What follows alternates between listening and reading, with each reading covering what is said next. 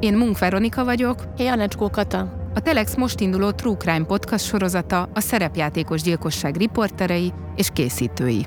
Egy olyan megtörtént magyar bűnügyet dolgozunk fel, ami még a mi sok éves újságírói tapasztalatunk alapján is rendkívül szokatlannak és egyedinek mondható. Gyilkosságról beszélünk, előre kitervelt gyilkosságról. Az amúgy is csökkenő számú hazai gyilkosságok között 10%-ot sem ér el az előre kitervelt esetek száma. És itt az elítélgyilkosok látszólag Végrehajtották a tökéletes bűncselekményt. Nem hagytak semmiféle nyomot vagy bizonyítékot hátra. Nincsenek közvetlen bizonyítékok. Tudja, hogy működik a rendszer, ezért ki is tudja játszani. Nem csoda, hogy a gyilkosság és az ítélet között több mint 12 év telik el.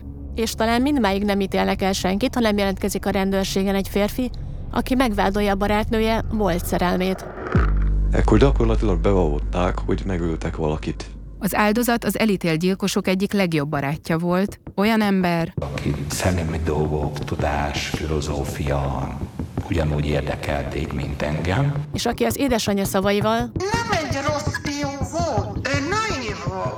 És én azt mondom, hogy a naivitására nagyon-nagyon fizetett. és ami összeköti a koronatanút, az ítélet szerinti elkövetőket és az áldozatot, ezt a négy intelligens és művelt férfit, az a szerepjáték. Gyilkosságról beszélünk, előre kitervelt gyilkosságról. Már nem tűrhették a szerepjátékok bűvöletében. Megsértette a fantázia világ becsület kódexét. Nincsenek közvetlen bizonyítékok. Se szemtanú, se nyom. ösztönössége nem zárják ki, hogy bűncselekményeket kövessen el. Köteles a legjobb tudomása szerint az igazat vallani. Bevallották, hogy megöltek valakit.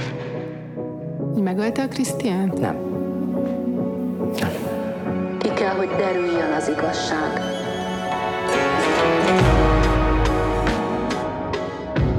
Én Janecskó Kata vagyok, Én Munk Veronika, és ez a szerepjátékos gyilkosság. a Telex nyomozó podcastja. Tartsanak velünk!